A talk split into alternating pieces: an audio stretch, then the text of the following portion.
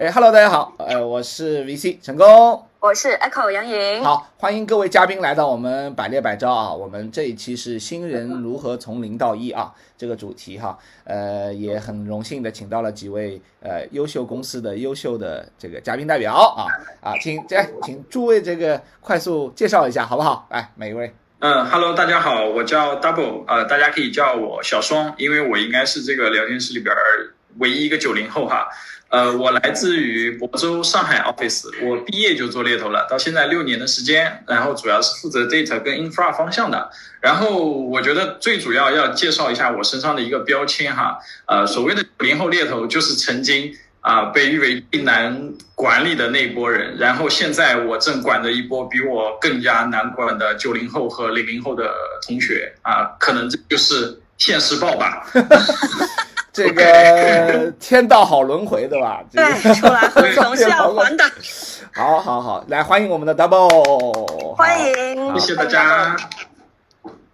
好，那我接 Double 的后面，我来第二个介绍哈，我是来自于瑞士邦达的呃 Elsa，嗯，Double 说他是九零后哈，我是八零后啊，典型的八零后那个，嗯。我现在呢是在呃瑞士方达的青岛啊，base 在青岛。那我也是在做猎头之前有十年的医药行业的经验，然后从甲方转到了乙方。嗯，那么到乙方之后呢，也是起初呢就是作为嗯百万百万顾问是我的一个目标哈。但是过了几年之后呢，我会发现嗯一个人成功。不如就是大家一起去成功带来的成就感更多，所以其实我对我现在的定位呢是百万导师，那也有也有幸在嗯在去年、今年，包括今年可能有二百万的小伙伴出出现了在我的团队，然后这也是我特别引以为荣的一件事情，嗯，不过从从零开始做猎头到现在，还是有蛮多的心酸，也有一些。自己自认为的高光时刻也有很多心酸的故事，也希望通过这个这次的活动，可以把更多的故事分享给大家，啊，给大家带来一些启发。谢谢，期待，期待，嗯，期待，谢谢 Elsa。好，那谢谢百灵百招，谢谢微信老师和艾克老师，我是苏珊，啊，也是杜维尔的创始人。那杜维尔已经有十五年的时间了。我我自己的个人的特点就是还是比较自律和比较爱人的。大家看到我今天着的这个衬衫和西装是二零零九年的，然后至今已经过去十十二年时间，然后还还穿的比较合身，身材管理有气质的，对。好的，那么呃，我自己因为这个猎猎头是呃我所从事的。或者是我进入猎头的第一家，也是我自己创立的公司。那之前也没有在任何的猎头同行去洗礼过。那这么多年呢，其实我我个人的这个愿望是希望能把多尔多一家真正的企业走下去。那我个人崇拜的这个偶像 就是任正非。嗯，我也希望自己能够正心诚意。能够置业啊，然后把把这个做成一个终终极的这个需求啊。我个人特点就是，我认为是不不世俗、不功利、不短浅，所以我也希望能带着这三个不，将杜维尔也走向这样一个这这样的公司。好，好，好，欢迎这个好，我们几位对几位嘉宾哈。呃，那我们今天主题是叫做呃新人零到一哈。对，因为我知道诸位都是有很多的这个代教经历，甚至已经培养出了这个呃 leader 的 leader，对吧？就是这个就顾问的 leader 啊，已经形成梯队了。就就说俗话，就是从爸爸爸妈妈已经升级为爷爷爷爷爷爷奶奶了啊啊，这个有不同的，对对对，辈分就上去了啊。所以这当中有很多的这个，就像前面讲的，有很多故事，心呃喜悦的、心酸的、尴尬的，甚至有一些这个呃各种这个奇葩的啊。那呃，我们也想呃，相信我们也一起来聊一聊。那这个呢，我先抛一个小的问题啊，就是说，呃，因为其实代教是从有人开始的嘛，所以我们快速的聊一聊，就是你们在选拔你们自己的小伙伴的时候，呃，就是就快速的这个这个这个或者说这个经验之谈啊，比如说一个诀窍或者是一个对。呃一个你们的这个呃标准。啊，或者是这个选拔新人的时候是什么标准？来来来，欢迎欢迎分享。可能这个要看，就是我们选拔的人，他的在在我们公司，我们会认为是三个流向啊。当然，第一个就是咱们说的小白，一点就是一点猎头经验都没有，甚至有的可能是应届生，或者是一年出去之后一点猎头经验没有的，我们把它称之为小白。呃，那这种特征的话，在我们公司里，我们会认为，就冰山下的那个底层的素质模型和素质能力是很重要的。比如说，呃，是不是非常有这个目标导向，是吧？呃，成就动机，呃，这个反映的是他勤奋度也好，或者他过去在一些这个呃有压力的状况下，他的逆商的这种处处理情境能力啊。然后第二点就是，哎，这种小白的悟性，我们叫学习能力，其实在面试过程当中还是能够测试出来。啊，第三个就是我们很看重他的沟通影响力。那当然，这三个没有什么截然的前和后啊，就这三个的基本素质和能力是我们特别看重的。为什么我会谈沟通影响？其实我会，我们会认为这么多年经验会发现，会表达不一定是会沟通的人，然后会沟通不一定会影响的人。所以我们在面小白的时候，更在侧重说他有没有深度的分析和影响他人，做一些调整和改变的这种能力，这是他。他会不会去说服别人啊？这对小白，然后那那另外还有两两类，有的时候是那种就是呃跨行有很丰富的跨行经验。刚才有听到 Elsa，那之前在在甲方或者在什么销售行业，然后做到什么什么样的 BP 也好，然后过来那种，我们要去探测不一样的。那那另外第三种就是我我们会发现，呃，做猎头比 比较好用的还是有有很多的那种销。销售导向的、目标导向的啊，在各个行业领域里面有丰富的人脉资源，然后能够对销售这件事情、业绩这件事情啊比较看好，然后愿意去挑战自己的，那这三类人可能在选择方式上面会有一些差异，但是底层能力上面呃都都还是这几个公共能力吧。嗯嗯，好的，超棒。就我蛮认。蛮认同那个苏珊老师她讲的这个选选拔人的标准，嗯，就我们现在确实也是这样，我我们就是粗犷点哈，我们其实蛮粗犷的，就是在选人这块儿就就高目标高期待，嗯呃高目标高期待，坦白来说，我们可能对高目标高期待，就是他他他可能就会有这个机会，他可能有这，但是我们可能会排，我们也会排除掉一类人，就是会在呃包括在试岗期的时候，我们也会去看。我们会有一个一周的试岗期啊，在选完之后，我们可能避免这个选人的偏差，会有一个试岗期。有一类人我们肯定，嗯，对我们是。你们的试岗期是怎么设置的呢？怎怎么样叫试岗呢？呃，我们会给到五天的试岗，五天试岗就是我们大家相互选择，相互选择。呃，我们会给他一个量的要求，呃，他也可以通过这几天来看他适不适应这个工作。他如果说他达不到我们在这五天试给他的这个标准的话，那其实他可能就不是我们需要的人。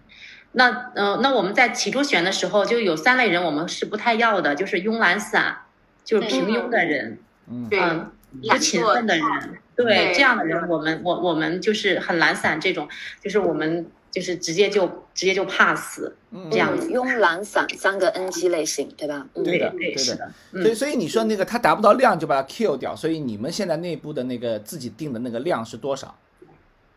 呃，我们现在的话是两两方面的量啊。对新人来讲，两方面，一个是我们是有对有对他有一个内推的指标，内推的话一般是两个，对。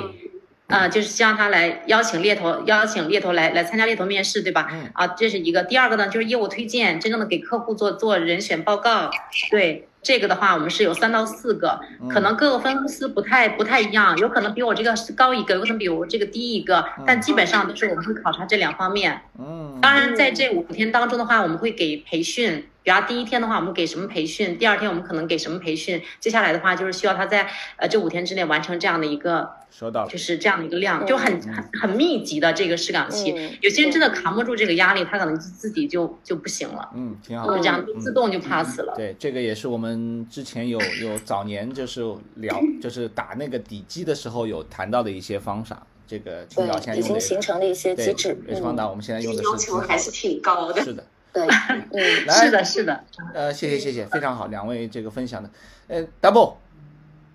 因为我听完，呃，我个人觉得可能我们这边，特别是我团队的，可能和两位前辈的真的不太一样。嗯，呃，因为我觉得有一个大的前提可能不太一样。其实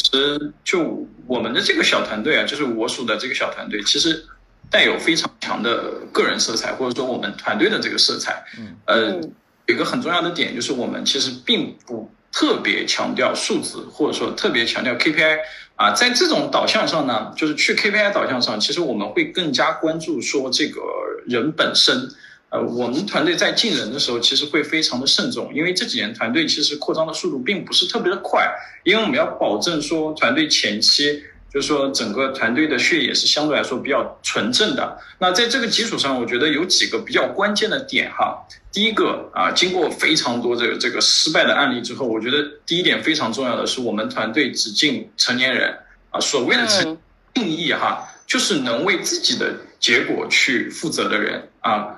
包括啊，就是工作的一些态度啊，包括啊，还有心态上的一些成熟。因为其实很多。呃，在试用期离职的，可能就是在前面的那几个月心态上啊，特别是小白进来，我打电话这一关我都过不了啊，崩了。呃，是会，对，我们会去强调说，我们想要招的是一些成年人。成年人这个词非常棒，有能为自己去负责的，有自驱力的成年人，负责任的成年人，为自己负责。对对，为自己负责。然后第二个的话，嗯，我们整个招人的标准，我们比较倾向于去招一些有灵性的，或者说。呃，传统意义上可能称之为聪明、反应快、情商高啊，因为其实我们的团队并不特别的想要去走那种铺量的这个形式，可能更多的希望去走这种呃高精专或者说是高产出的这种高产团队啊，所以希望有一些呃，就是本身底子相对来说，其实就像苏珊老师讲的一些底层的一些素质相对来说会比较好一些。然后三块的话，既然我们对于新人的要求这么高，又需要他成年人，又需要他底子好，同时在团队进人的时候，每一个进入团队的人，我们非常强调的一点就是我们会为他去个性化定制一套呃发展路径啊，因为其实现在抖音都讲的都是个性化推荐了，每个人看到的东西都是不一样的，那每个猎头发展路径肯定也是不一样的，因为我就是很很典型的就是。传统的那套猎头培养逻辑出来的，但是我带人的时候，我会发现说，呀，现在的现在的我们这些呃小伙伴需求太复杂了啊，没有一百通的这个方式，所以要求好的人进来，我们就为这些好的人去量身定制适合他的这个发展路径啊。是的，对，这个可能是我们团队的一个呃比较特色的一个一个一个有意思。嗯，对，确实整齐划一的时代 结束了，我们现在都要讲求的是个性化、针对性。但我稍稍稍稍挑战一下 Double，因为因为 OK 啊，因为因为我知道亳州其实是这些年做的挺不错的，呃，同时就是你的团队的竞争速度可能也没有那么的。快，对不对？所以对你的那个个性化，所以你觉得说个性化是说其实跟数量没关系，就是我哪怕呃我每个月进一两个人，我也可以跟他个性化，我有这个精力，有这个时间，还是你觉得说，哎呀，一旦我批量的进很多人，哎呀，就很难个性化了，因为你看像像其他公司，比如说瑞士方达，他有时候一进就进个十来个，对吧？举个例子来说，那那那你觉得这个个性化跟数量有关系吗？还是跟有没有心思或者有没有这个机制有关系？嗯，我觉得这个点是这样的，就是我们可能平时像我面试会比较多，但是进人相对来说会比较慎重。可能同一时期我只会进两个人，在这两个人就在比如说有三个月的试用期，这两个人里边，呃，选择内部赛马的这种情况，可能出一个人，或者说两个人表现都很好，两个人留下。我不太会选择说进，比如说一起进十个人一个周期之内，然后。呃，大批量的去去培训，然后大批量去做筛选。当然，我们其实会有为期差不多呃一个月到一个半月左右的一些通识性的培训。这个东西其实，对，啊，我觉得数量这块没有绝对的关系吧，啊，没有绝对关系。在在这一点上，OK，在这一点上，我我我们是这样做的，就是我们刚才那我们已经进入到代代教的一些做法。那么我们是就是在带教的方法、training 和流程包括习惯和目标的养成上面，我们还是趋于比比较就是流程化，因为这样的话容易形成标准。但是我们在针对带教的对象上面，比如说这个新人他的需求、他的个性特征，然后他遇到的个性问题，那我们是 coach 就一对一的 coach。然后帮助他每天去进行 review 啊，进行一些疑问的解答，包括说情绪的疏导。那这些方面是属于个性化，就是跟那个 double 这边我们的个性化是体现到对人的关注和特点上面啊，沟通上面。但是带教的流程方法还是趋于趋于比较流程和标准。那这样的话，大家更容易啊，就是会上手的速度更快一点。嗯，对的，我我。我同意苏珊老师的这个说法。其实我们现在团队的话，呃，就是我个人觉得，我们这边带团队的方式就是批量生产加定制化开发啊，这个就是一些一些研发。这两个词儿，对对对对对。因为其实对于说完全新人的小白，包括有一定工作经验的猎头，以及刚才苏珊老师讲到的说在其他行业嗯跨行转型的对吧？对，转行过来的，其实。对对对对对，会有不同的培养的逻辑，比如说小白会有小白的就固定的时间去做一些小白的培训，然后新人会有业务会啊，然后转行的顾问他会有一些就是说针对于业务或者个人的一些一些东西，其实肯定是需要一些呃底层的一些通用性的一些东西，只不过说在这个基础上可能会呃会有一些变化吧，我我个人会有一些小小的一些变化。啊，嗯。嗯，对。对，现在这个对我们也是一个启示，就是这个个性化时代开启了，就是对于这个定制化。呃，专业化的要求其实是越来越对，没错。嗯，但我觉得刚才大家还蛮共识的一点，就是流程机制它还是需要有标准，而且一定是哎服务于咱们公司整体的这个目标和这个价值观逻辑的，对吧？但是的话，也确实就像大家强调的，一定要去看向人，不光是去聚焦事儿，看向人他是什么样的一个特点，我们给到他什么样一些不一样的东西。对对对，是这样。对，今因为今天不是一个。跟 Elsa 这边，就是 Elsa 这边，所以刚才你你在讲的时候，我都有做记录。我觉得你们挺激进的，就是我们的新人，呃，我们是没有要求做内推啊，因为我们的考量是这样的，他还没有到公司里落地，然后他没有形成对公司的那种所谓的所谓的这种荣耀感啊，然后他在这这个上面他没有没没有那种感受，所以内推的话，通常都会在。啊，就是公司会会会去呼吁内推，但是不会给新人在一周和两周的考量标准，不会列为这个指标。嗯啊，所以第一周和第二周，就是我我们会认为，呃，二乘二很重要，就第一个二。一定是这个新人来的第一个这个最重要时间点，因为通常一个新人到公司，这个第一个两周是最容易流失的，而且第一个两周是我们公司以及 culture 判断这个新人能不能落定，适不适合做猎头非常关键的一个起步期，所以我们会非常关注第一个两周内对于他们的一些呃训练，然后对于刚才我们谈到的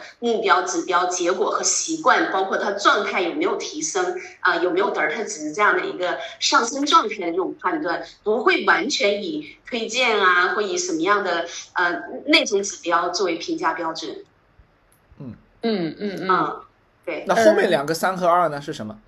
哦，对，那我们会认为说后面的三和二，第一个三就是三个月，呃，通常来说就是呃，以我们公司的这个数据呃监测来看，比如说今年呃，我们一季度做了一个新人的整体的这个就是总结，我们的出单周期二点二个月，第一季度还算是可以的，然后去年是三点三点五三点六个月，然后就平均嘛，因为涉及到有些行业啊周期长一点，那我们会认为就是第第二个三就是。三个月，三个月是一定是希望新人有 offer，如果没有 offer，他一定有非常好的高进展，就是我们说终面啦、谈心啦，然后到 offer 的流程啦，是吧？或者什么的，然后或者是说你没有高进展，但是至少你有高进展的路上，就是在那个有流程，你发现你每个月都有两三个流程啊，这是第一个啊，三个月是我们去进行回顾的，虽然。不一定说马上去做什么样评估，但是一定会做一对一的评啊回顾。然后第第三个啊，我我们认为两年啊，我们会发现来说，在猎头这公司里面，就是两年是一个顾问的瓶瓶颈期。你比如说，你第一年你会上手了，然后做出一些业绩额，第二年呃非常好的，他就能做到高业绩产出，那么你就要给他发展路径，是想成为 M 还是带人，还是继续专业化发展，然后以及有没有更高的诉求。那如果两年你不能解决这个问题，还还有的人可能他的业绩平平，他可能考虑会转转转甲方了啊，转一圈了。那这个两年的时间点也是我们非常重视的，要去做 review 啊，去做评估，包包括重新帮他去做 PDP 个人发展计划一个时间点，这就是我们的二三二。嗯，二三二，两周、三个月、两年，三个重要的时间周期。OK，嗯嗯。对，这其实确实也涉及到我们前面说，你新人选拔招募会有一个标准。那么进来之后，像前面提到，就是流程还是要标准化。所以他进来之后，就正好我前面跟 VC 老师，我们都还蛮关心的，就是那新人进来之后，我们又会设计什么样的一种周期，对吧？对，是按分周期的分门别类的，然后去一点一点的去带教他，实现这个新人带教零到一的过程蜕变。没错，没错。对，前面 Susan 说到的是二三二，OK，嗯。好的，你们你们新你们新人进来前两周怎么怎么整啊？这个其他同学怎么整？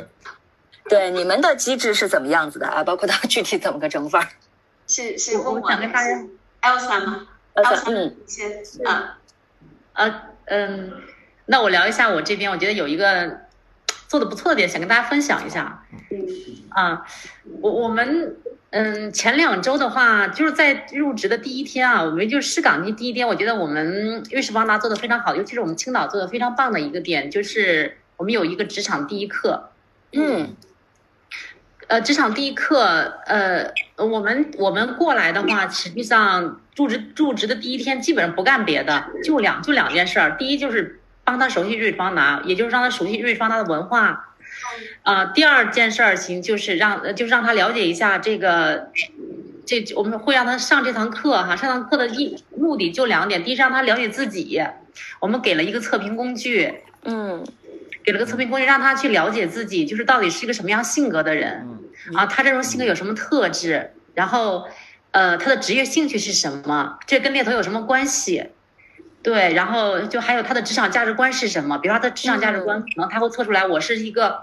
追求高薪酬的，我是追求自我发展的啊。那那这个人就是一个很高期待的一个人啊。还有的伙伴，他可能是测出来，就测出来之后，他他是一个，比方说是特别讲究团队氛围的，嗯，讲究这种团团队意识的，他可能就是对其他方面要求并不是很高，嗯。我们其实会梳理这些东西，因为它是一个很客观的工具。我们会把这些东西梳理出来，然后现场去帮他分析做解答。我们都是群群群的群体的这种啊，比方说一起进来五个人或者一起进来十个人，那我们会一起做这个，大家相互了解，让他了了解彼此。同时呢，我们会把这个东西给到他的 leader，就是我们上完这堂课之后，我们会给到他 leader，帮助他的 leader 去了解他是一个什么样的人，他最在乎这件工作带给他什么东西。嗯啊，然后。就是这个的话，我们会认为，第一是，嗯，会解决一个问题，就是很多小伙伴来了之后他是懵的，他不知道自己能不能干好这个事儿。但是你通过职场第一课的话，实际上。你像我们招招进来的，其实，在面试的时候就已经把过关了。这个人可能他是做销售过来的，他可能对转型的时候他有点迟疑，他能不能干好这个事儿呢？但是通过对这个自我的这种兴职业兴趣的一个挖掘，就一个呃一个梳理，然后我们把职业规划的部分放入到了新人培养当中。我觉得这个是。我正想说，Elsa 是有职业规划的这个背景的，这是在帮他做霍兰德和职业锚的这个部分，是吧？啊，对对对，就是霍兰德，霍兰德那那那边那个工具直接拿过来给他带给，就带入到这个这个，我觉得还蛮。蛮蛮蛮有蛮有实践性的，有效度是吧？嗯，对。OK，那艾莎，你们这个霍兰德测试下来，就是有有没有这种经验模型，就是什么样的会更适合做高强度？呃，我们其实有追踪过呀，有追踪过。比如话说，他来了之后，他可能不是那个社交型很明显的，就 S 不是打头的，social 不打头。嗯。但是呢，他是一个 I 打头的人，就是 intelligent，就是我是一个智慧型的人，我善于研究什么的。嗯。就是有些人下去是吧？嗯。对对，有些人他进来之后，我们会我们也追踪了一下，会会发现那个，我们会发现有矮特质的这个，就是我是个矮打头的人，眼睛 intelligent 打头的人，这样的人他是特别适合做大单成鲨鱼 offer。他可能短期内他不会那么快，但是他这他一旦深入进去的话，他是特别深，特别能跟那个高端候选人建立联系，做得好，嗯，能琢磨，人家也能感受到他的研究心性，是吧？对，有深度，嗯，对，所以我们会把这些案例在新人第一课上也会给新入职的小伙伴去分享。哎，你看你是什么特质？你看在我们团队当中就有这样特质的人，就是跟内部榜样，让他看到哇，这是有这个路径可以去。对他也会觉得自己是一个啊，我不善于沟通，是不是我就做不好猎头啊？然后对。就会在这个点上，我们会给他破破点破，嗯，会给他破冰。对，这个我觉得其实挺好，就是我们就不是刻板的去看这些小伙伴他是什么优缺点啊，分什么类型，我们会看到他的特质怎么个用，对吧？其实也能够在我们的行业中走得很棒。对，这个是我觉得呃，是我们在新人第一课第一周，对第一周的话，我们会做的很足的一个功课，就在这一部分。OK，很特别，嗯，特别棒，嗯。那我们这边呢，其实我们就是如果从方，我我我们是叫我们自己做的叫三位一体的这种带人的这种模式啊，三位一体。第一个就是呃，刚才跟 Elsa 这边一样，我们也是做 training，就是来新人一定会做 training。那在这个 training 的这个节点当中，我们通常会在两个月两个月内跑完，就是做一个猎头一个上手的十二节课，就是从。从从后考筛选简历，怎么怎么就是这有十二节就基础的，哎呀把这个过完，那就是包括搜索呀、账号呀这些全会在里面。那一定会在第一周，然后第二周都会有目的的去去去进行这个 training，会节奏不一样。那当然也包括刚才奥萨谈到的，就是第一天一定会包括公司的文化价值观啊，我们是一家怎样的公司，这个会做嗯。然后第二个呃第二个题我们是就是 culture，我们是一定每每一个新人来都有一一带一的那个导师 啊，这个导师是贴身服务的。那这个导师他的作用是什么呢？就是给新人去布置 task 啊，布置任务，然后给他提供资源支持啊，给他答疑。包括说一周我们会规定要求说一周至少会做次做三次一对一的 review 啊，跟他去。呃，解决一些过程当中的问题，然后作为 culture 一定会给新人去出带教表的啊，我们叫 culture 带教表，嗯，这是第二个。然后第三个呢，就是还有一个，我我觉得我们做的挺好，就是复。就是 training 完了有 culture，但复盘老师不一定是一个复盘老师，可能更多的是这个 team 或者这一期新人当中的 M 啊，就 leader 啊，或者有时候我也会给新人复盘，嗯啊，那复盘的作用是什么呢？我们更多的都是实践型的，就是比如说呃有新员工的录音，然后我们一起来拆解一下，然后看一下他的备注是不是沟通逻辑啊，是不是有问题，然后以及在一些流程上面有什么，就是都会在啊。training，然后再带教 culture，然后再复盘上面这三个不同的角色，然后去把它融合在一起啊，是这样做的。培训、带教、复盘三位一体，嗯，对对对，你们做的真的好成熟啊，我觉得，对，都是非常好，对，都是机制化的，像前面苏珊提到的这个流程标准、流程机制化啊，这个部分。是是是，对，然后非常清晰，就是每一周 BP，就是我们的中台 HR 这样一个 BP 团队一定会发布，就是我们新人会编期啊，多少期多少期。然后这个新人呃进来之后一段时间呃，就是我们也会做 KPI，新人之间的进行这样的一个排排名 PK。然后之后虽然不同组，但是他们会在一个团队里面去进行展示。然后到新人结营的时候呢，呃，我们也会做最佳最佳新人，然后干嘛的这样的大家的这种氛围，他会在一个。呃，系统啊，起步期会进行比较，并不是说在组内跟我的老顾问做比较，就是我们会给他一些很好的安全感，所以新人在这个里面，他们就称为都同学嘛，就都同期的同学，有点像同苦几期啊。对，然后他们之间也会做呃跨组的沟通，所以相对来说，呃跨组之间的沟通会变得更加好了，而不是说非常有边界感这样子。嗯，对对。然后其实我这里呃刚才有有有谈到，就 Elsa 在谈到你们公司的 KPI 要求的时候，其实我我就想到我们公司曾经有一个百万顾问，就是他是呃现在还在了，他已经成为我们游戏互联网这个行业的合伙人了。然后。他现在来公司三年，但是他刚来的时候他是做什么的呢？他是原来卖鞋的，是校招生，然后遭到安踏，然后卖鞋成为一个店长，然后后来应聘到我们公司，这是一位男生，然后前半年他没有出单的。没有出单的，可能在有些公司里面可能会，比如说淘汰或怎么样，但是我们没有，因为我们就是看到了他身上，比如说他的特质怎么非常喜欢做深度，然后做分析，然后非常有韧性，很刻苦。那么半年的时间，他虽然没有出单，但是他。就是 KPI 一直 run 的很好，就是一直有流程，然后就帮他怎么去解决后端的一个入门问题。那我记得很明很明显，就是六个月没有出单，我们也给他做了转正答辩会，并且给了他拥抱，然后告诉他你一定可以，是吧？鼓励他。然后他在转正后的第一周连出了四单，就这样连出了四单。后来他在转正会的当天，他给我发那个钉钉信息，他说老板特别感谢你，然后他就发了一个跟他的女朋友吃火锅的一个一个一个照片给我，庆功宴了。哎，对，他说我的女朋友就是在给我做庆功，然后就觉得特别特别好。然后其实这个案例我也会拿出来跟我们的团队呃做交流，就是我会告诉我的 M 和 Leader 说不要那么短利。也当然可能会错错，就宁愿错杀。有些公司可能会宁愿错杀，早一点把它干掉。但是可能我们公司在在再再去淘汰一个新人的时候，我们还是会再从各个维度去做评估。刚才非常喜欢那个 Elsa 说的，就是